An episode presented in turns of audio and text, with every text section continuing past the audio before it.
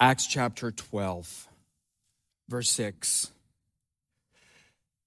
The night before Herod was to bring him to trial, Peter was sleeping between two soldiers, bound with two chains, and sentries stood guard at the entrance. Suddenly, an angel of the Lord appeared, and a light shone in the cell.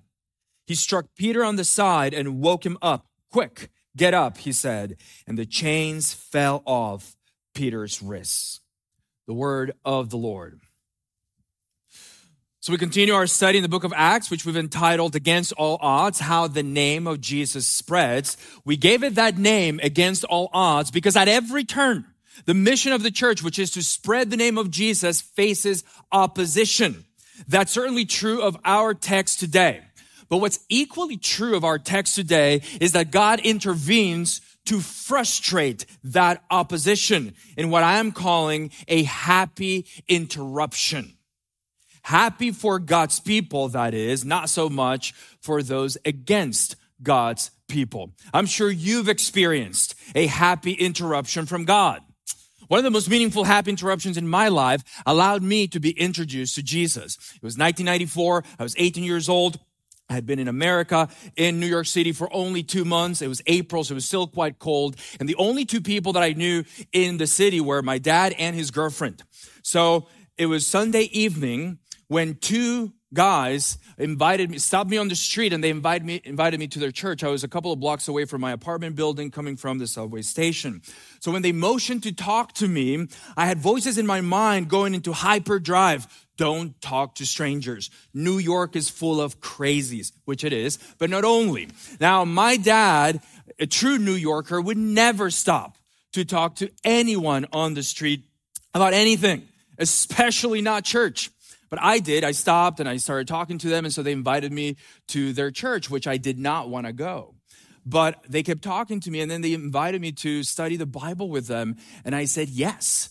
And so we got together, and two days later, I became a Christian. Now imagine if they had given up after I said no to going to church with them. Don't give up on the people that God is sending you to. But here's where the happy inter- uh, interruption comes in. My dad, his girlfriend, and I had spent a weekend upstate New York. And so when we were getting ready to come back into the city, we got into the car, and the car did not start. It did not. I mean, they tried a few times. It just, it was not working. And so what they decided to do was to take me to, uh, put me on a bus to the city, and then they were going to take the car the next morning, have it fixed, and then head back in. So that was their plan, but that didn't work. And so, and, and, and so they're putting me in the, on the bus, uh, resulted in my being alone by myself as I'm walking home so that I could talk to these guys. Because again, if my dad had been with me, not in a million years would we have stopped to talk to these guys. Here's what's crazy. So I talk to the guys, we make an appointment for the, to meet the next day, and I get home. And I'm home, and I've been home for about an hour, and then my dad comes in. And I'm like, uh, Dad, what are you doing here? I mean, it was his house, but what are you doing here? I thought you were going to fix the car tomorrow and come home then. And he said, We were, but when we got home from taking you to the bus station, we got in the car just to try one more time, and the car worked. Car was totally fine, so we just headed back in. There was nothing wrong with the car. An angel of the Lord, perhaps, I don't know, momentarily disabled the car to create that space so that I could be introduced to these Christian brothers and become a Christian myself. That's a happy interruption. So we're going to walk through this text. We're going to draw a couple of implications for our lives from this happy interruption in Peter's life.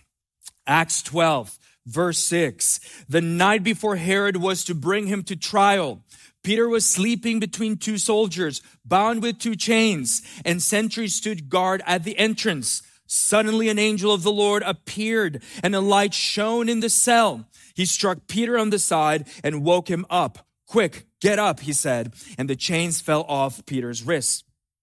Then the angel said to him, Put on your clothes and sandals. And Peter did so. Wrap your cloak around you and follow me, the angel told him. Peter followed him out of the prison, but he had no idea that what the angel was doing was really happening. He thought he was seeing a vision. They passed the first and second guards and came to the iron gate leading to the city. It opened for them by itself. And they went through it. When they had walked the length of one street, suddenly the angel left him. Then Peter came to himself and said, Now I know without a doubt that the Lord has sent his angel and rescued me from Herod's clutches and from everything the Jewish people were hoping would happen. Now remember from last week that Herod Agrippa the first had, uh, had James, the, the brother of John, executed. And when that met with approval from the Jerusalem authorities, he went after Peter and he puts Peter in custody and he's to bring him to trial right uh, after Passover. Meanwhile, the church is praying. They're praying fervently for Peter, but Peter was in prison and he was well guarded. We read last week that there were four squads of four soldiers each on him. That's 16 sentinels.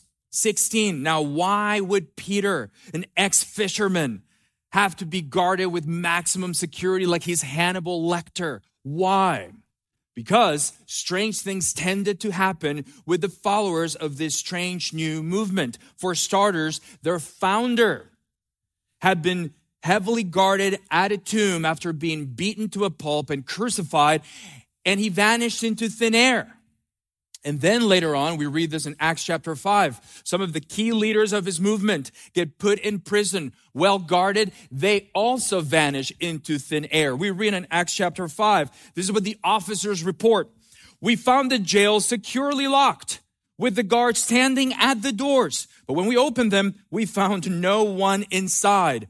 So Herod, no doubt having heard all these things, says to himself, No way am I having Peter vanish into thin air. I'm going to bind him up in chains, lock him up in prison, and put four squads of soldiers on him. And yet, the night before his trial, now, don't you love how God shows up not a moment too soon? Has this happened to you? I mean, it's like the, the elevator doors are closing and you're like, God, it's now or never. And then bam, he stops those doors. Well, the night before his trial, an angel of the Lord comes, wakes up Peter, and leads him out of the jail. Now, an angel breaking you out of prison is a happy interruption, right? Now, first of all, I mean, Peter should not be in jail. He's done nothing wrong. So he's in jail unjustly. The ones doing the wrong are the authorities who will not bow down to Jesus Christ. And so the angel comes and he leads him out. Now, we could say all kinds of things about angels. Angels are created by God, they're sent by God to do his work and to minister to his people. They can have incredible power. In the Old Testament, there's an example of one angel putting to death 185,000 people in one night. Lots of power. They're not humans. They're spiritual beings, although they can take human form we read this great scripture in Hebrews chapter 13. It says, Do not forget to show hospitality to strangers, for by so doing, some people have shown hospitality to angels without knowing it. Do you ever have strangers over for dinner? You might have had an angel. Did you know that? I'm sure Praveen and Joanna Parumala have had angels over to their house because they're having strangers over all the time. Now, don't start inviting strangers over for dinner and asking them, any chance you could be an angel? The angel comes to Peter, and it says there that the chains fell off his wrist. I love that. We'll come back to that later on. But clearly, Peter is still sleepy and groggy because the angel gives him step by step instructions. He tells him, Put on your clothes and sandals, and Peter does so wrap your cloak around you and follow me. And so Peter does everything that the angel is telling him, but he's not realizing that these things are actually physically happening. He thinks he's having a vision. Then they go past the first and the second guard. And then they come to the iron gate leading into the city. And this gate, a couple of millennia before things become automatic, opens by itself for them. Have you ever been running late to get somewhere and you're just hoping, praying that you get all green lights? You're like, yeah, every Sunday for service, you know? That's what's happening for Peter. I mean, an angel of the Lord comes, chains are falling off, the guards might as well not be there. the gate is automatically opening for him. All of this is happening. And so once Peter is securely out of jail and in the city, the angel leaves, and then Peter realizes what's going on. And so he says in verse 11, Now I know without a doubt that the Lord has sent his angel and rescued me from Herod's clutches and from everything the Jewish people were hoping would happen. Well, let's read on because this gets funny. Verse 12 When this had dawned on him, he went to the house of Mary, the mother of John, also called Mark, where many people had gathered and were praying. Peter knocked at the outer entrance, and a servant named Rhoda came to answer the door. When she recognized Peter's voice, she was so overjoyed, she ran back without opening it and exclaimed, Peter is at the door. You're out of your mind, they told her. When she kept insisting that it was so, they said, It must be his angel. But Peter kept on knocking. And when they opened the door and saw him, they were astonished. Okay, so this is funny, and Luke means for it to be funny. You know, Peter goes to Mary's house. That's uh, John Mark's mom. And the church is there. Many people from the church are there, and they're praying. Surely they're praying for Peter's release, but he's already free which makes me wonder how often we're praying for God to do something and he's already answered it. So great. Well, Peter comes to the house, he starts knocking, and this girl, her name is Rhoda, she was a servant. When she recognizes his voice, she's so happy that she forgets to open the door and she just runs to tell the rest. I mean, the iron gate to the city opened automatically for Peter, but not Rhoda. Rhoda leaves him there knocking and she goes back into the people and she comes and she tells them, Peter is at the door. But they say, You're out of your mind.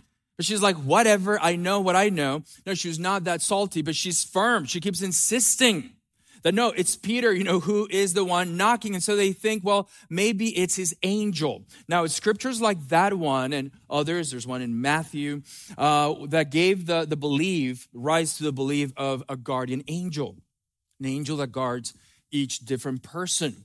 Uh, one commentator says that it was believed that this angel was able to take on the physical appearance of the person they protected. But they're coming up with all kinds of explanations. Some psychological, Rhoda's out of her mind. Some metaphysical, it must be his angel, rather than the simple, true explanation that Peter was the one actually knocking. Well, once they finally go and they get him and they open the door for him, they're amazed. They're amazed. Verse 17 Peter motioned with his hand for them to be quiet and describe how the Lord had brought him out of prison. Tell James and the other brothers and sisters about this, he said. And then he left for another place. In the morning, there was no small commotion among the soldiers as to what had become of Peter. After Herod had a thorough search made for him and did not find him, he cross examined the guards and ordered that they be executed. So Peter tells everything that happened, and he says for them to tell James. Now, this is not James that has just been killed. This is James, the half brother of the Lord, who wrote one of the letters in the New Testament and became a prominent leader in the Jerusalem church, a pillar, Paul calls him in Galatians. And then Peter leaves. We don't know where he went, but this is the last that we hear of Peter in Acts. Maybe he went to Rome, maybe to Corinth, uh, somewhere else. But God still had plenty of ministry for Peter to do. Some 20 years or so. As for the soldiers, they're in trouble, big trouble. Because Herod, I mean, I'm sure he was enraged, and they start, you know, just cross examining, asking where is the, the prisoner. They can't find him, so he has the soldiers executed. Because that's basic, basically what the penalty became. If the prisoner you were in charge of vanished into thin air, you are done. So that's the episode. And I want us to draw out two implications, two implications for our lives from this happy interruption. First, we can't put God in a box. We can't put God in a box. Remember from last week that James was put to death with the sword. Here we have Peter being miraculously rescued. What do we make of this? God will do what God will do. God will do what he will do. You know, he had many more years of ministry yet for Peter, but James' days were done. They were over. Now, we all know that our days are numbered. We all know this. But how God apportions that to each person, that's all hidden in his counsel. I remember at the height of the COVID pandemic, uh, there were two men that I knew well from my last ministry, and both of them got COVID, and both of them got it bad enough that they had to be hosp- hospitalized. And both of them, when they were in the hospital, took that turn for the worse. Remember? When you were people were there, you're like, ah, you were praying and hoping, but then you would hear, ooh. And there was that turn where you were, you were like, oh no, this is not good. So they both took that turn, but one of them went to be with Jesus, and the other one fully recovered, just fully recovered.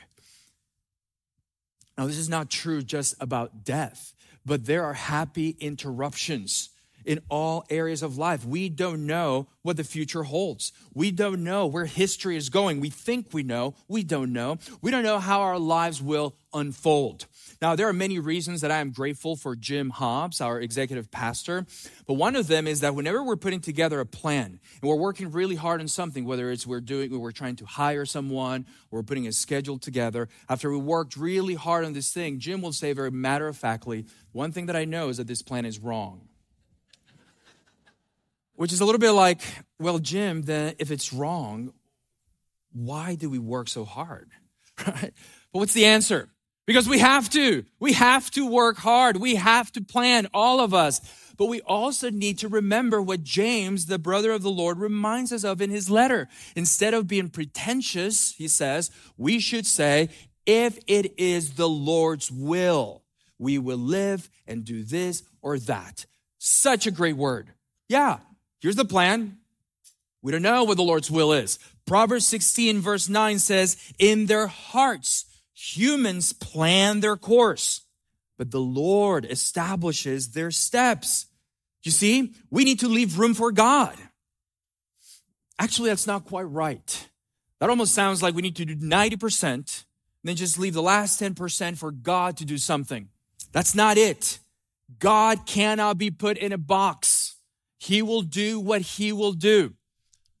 I mean, in this passage, he interrupts he interrupts Peter's sleep, the church is praying, and Herod's plans to execute Peter. Interrupts all of that. Things turned out quite different from what Peter, the church, or Herod were expecting. Why? Because God does what he will do, and we want to welcome his happy interruptions. Some of his interruptions are not happy for us, but they're always good. They're always good. Today, we're just talking about his happy interruptions because that's what we have in the text. But here's the question for you If God is for us, who can be against us? We don't want to just leave room for God. Mm-mm. We want for him to establish our steps, right? To order our steps. And so we hold everything, everything, including our very lives, we hold everything with an open hand. We can't put God in a box.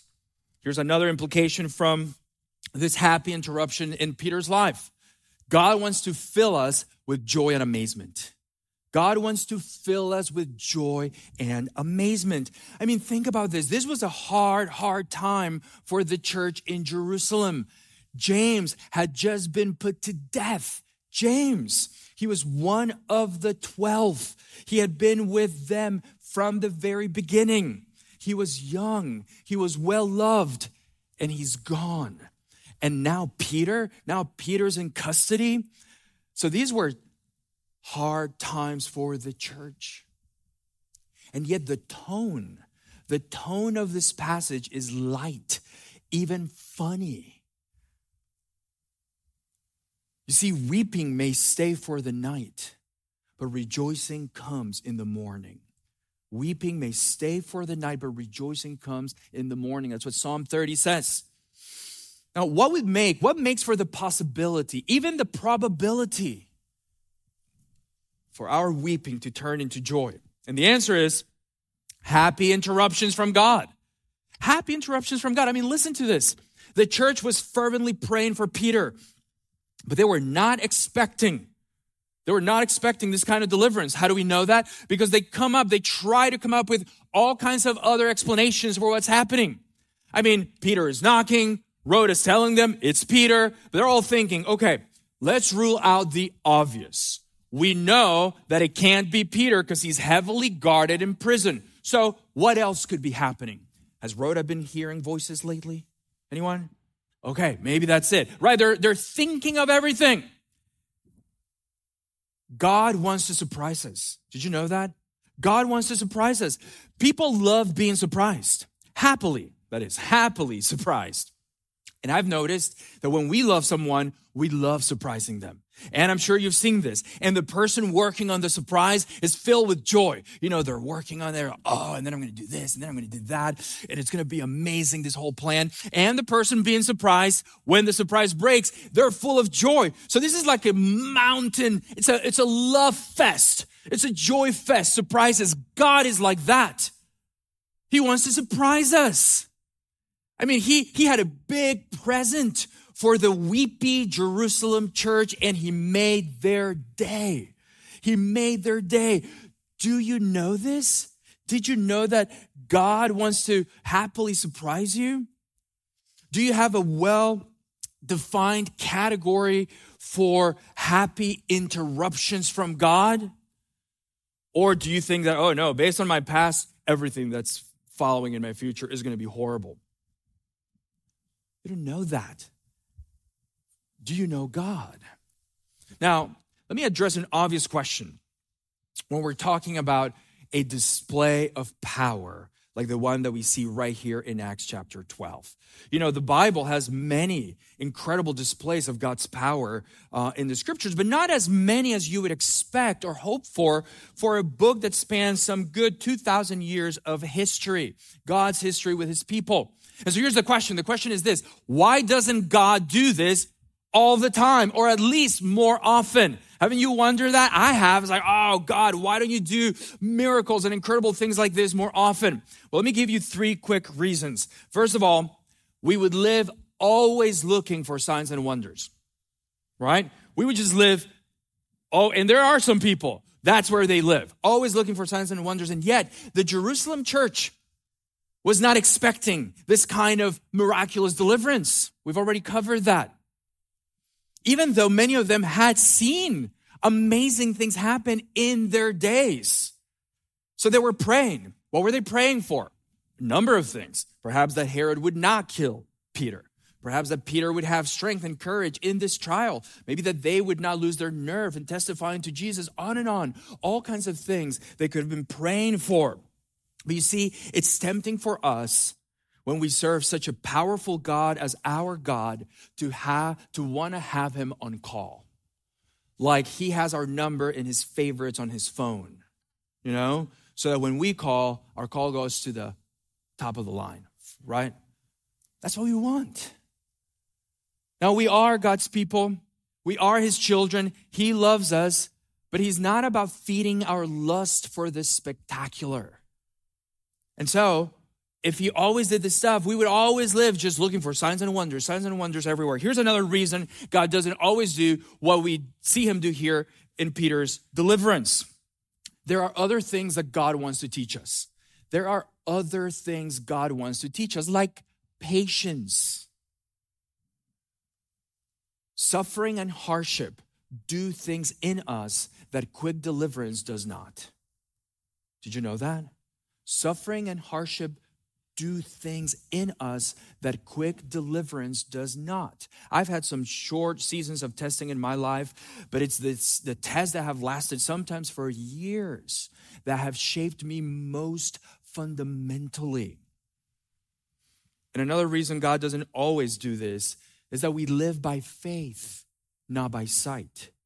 We live by faith, not by sight. If God was constantly sending angels to bail us out, that would be disruptive to the maturing of our faith. I mean, think about this. If Ann and I were having a fight, we're in the middle of a fight, I mean, just like one of those, uh, and if, if instead of having to listen to each other and humble ourselves and trust God, an angel of the Lord came and just sorted it all out, that would be really nice. I'm not gonna lie. But we wouldn't grow up. we wouldn't grow up, right? It's in the struggle that you grow.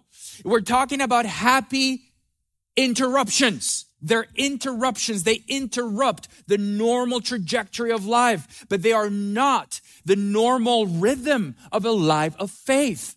Other faith muscles get worked out. When we trust God and deliverance does not come. There are other parts. When that happens, and maybe you're there, there are other muscles of your spiritual life that God is working on and developing.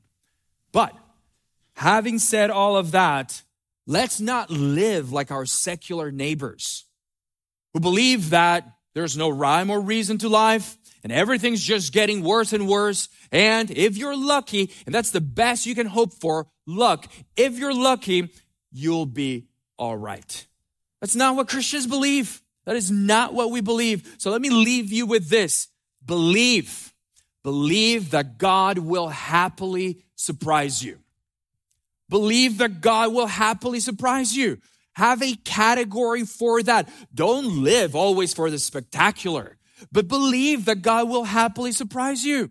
Listen, when I read Acts 12, I'm reminded of God's power and presence and goodness and love for us and how he wants to amaze us. I'm reminded to live in awe of who God is and what he does. I, I know and he knows that we need help. He knows that we long, we long for our weeping to turn into joy. And we're trusting him for it. We're trusting him. So what kind of happy interruptions do we want from God? What kind of happy interruptions do we want from God for our addiction to turn into connection? Yes. We want that. We want for our addiction to turn into connection. If you are addicted to drugs or to alcohol or to spending or to pornography or to video games or to a number of things, you are alienated from meaningful restorative relationships. What you crave the most, what you're longing for the most is connection with God. That's what you want the most, but you're seeking it in your addictions, but they cannot deliver. What you need is connection. And so, wouldn't it be amazing if one day a happy interruption from God knocked you off your socks, and that addiction of yours that has such a tight grip around you, that strong, the chokehold on you loosened up, and you were free. Wouldn't that be amazing? I mean, Peter was sleeping and the chains fell off his wrist. They fell off. And so imagine if in your sleepy stupor, God led you by the hand out of that cave, out of that grave, and the booze and the drugs and the images became utterly meaningless and tasteless to you. Repulsive, really. Have you ever put something into your mouth that's so foul you reflexively spit it back out? Do you know what I'm talking about? That's what we want with your addictions. That would be a happy interruption. Oh Lord, please bring those happy interruptions. That's what we want. What other happy interruptions do we want from God? For our plans to be wrong, but for God to establish our steps. Who cares if our plan is wrong? Let it be wrong as long as the Lord establishes our steps. You know, back in 2008, I was in India for the summer for business. And while I was there, the Lord just gave me this intense desire to, to study His word in depth.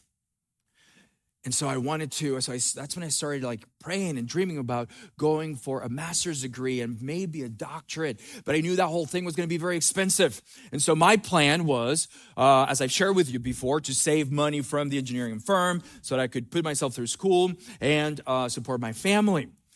That was my plan. That was not God's plan. But he still had an incredible plan.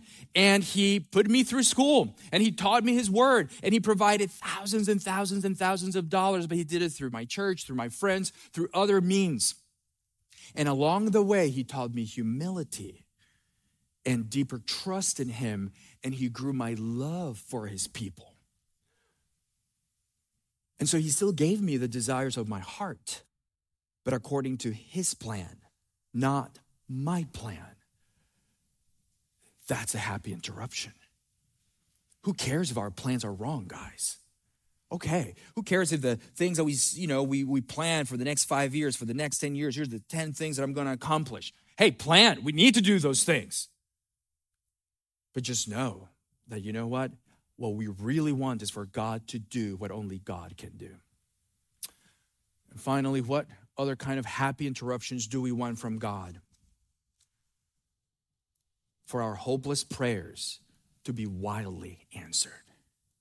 For our hopeless prayers to be wildly answered. You know, it was early, early in 2020. My oldest daughter and I were supposed to go to Thailand on a medical missions trip.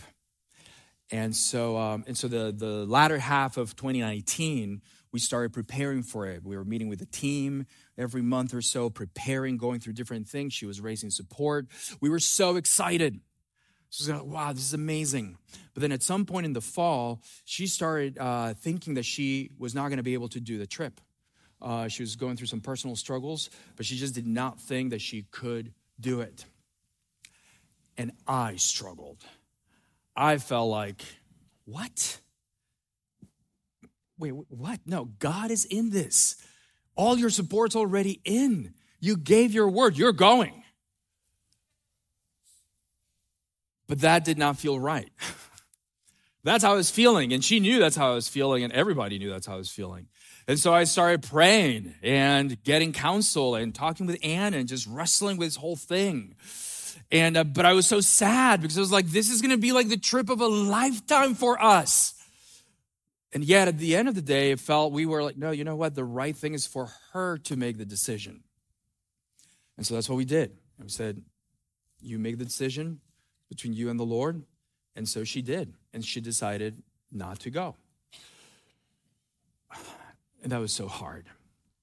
And so it was the last training. We had the last day of training. And she was coming with me to the training to tell the leaders that she was not going.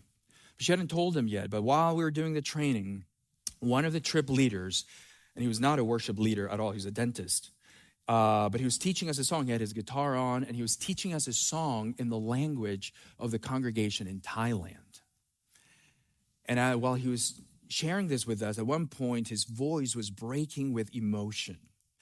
And he said to us,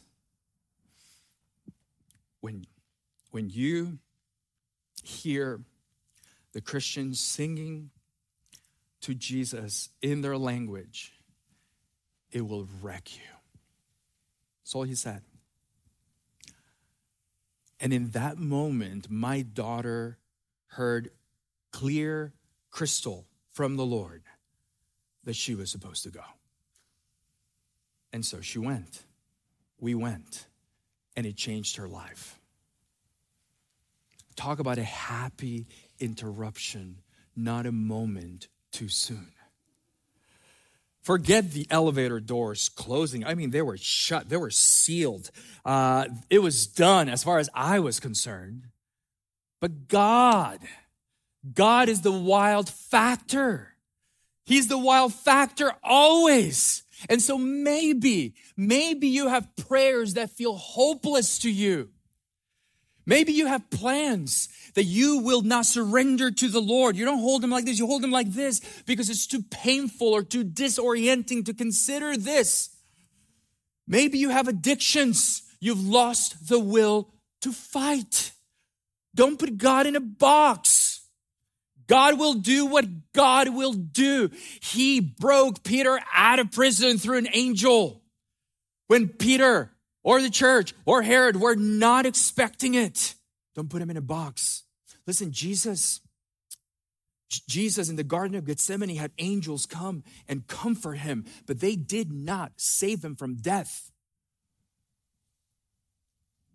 He had to die because his death secured our weeping turning to joy for all eternity. Jesus' death and resurrection were the happiest interruptions the world has ever known. Can we praise God for that? Can we praise Him for those happy interruptions? Listen, sin has been conquered. Death will meet its death. Evil will cease. God will have his people. The earth will be remade. If God is for us, who, who can be against us? Believe. Believe that God will happily surprise you. Let's pray. Father, we love you. We come before you right now, aware, dear God, that you cannot be put in a box, that you, oh God, know all things, and you hold all things in your sovereign hand and will and purpose. So I thank you, dear God, for these passages in scripture that build a different kind of muscle of our faith to trust you, to believe you, to know that you have incredible things up your sleeve that we just don't know, not yet. Father, help us believe you. Help us know that you're more than able, that you can do the impossible, oh God. We love you. Fill us with faith today. Put smiles in our faces. I pray you do this for everyone here. Put a smile on their face, even this week. Lord, like Yuya said, why don't you walk with me to see a miracle? Oh God, forgive our lack of faith. Forgive our lack of faith. Forgive when we believe, when we think that we know exactly how the future will go based on the past. Why? We do not know what you are up to. We love you. It's the name of our precious Savior that we pray. Amen.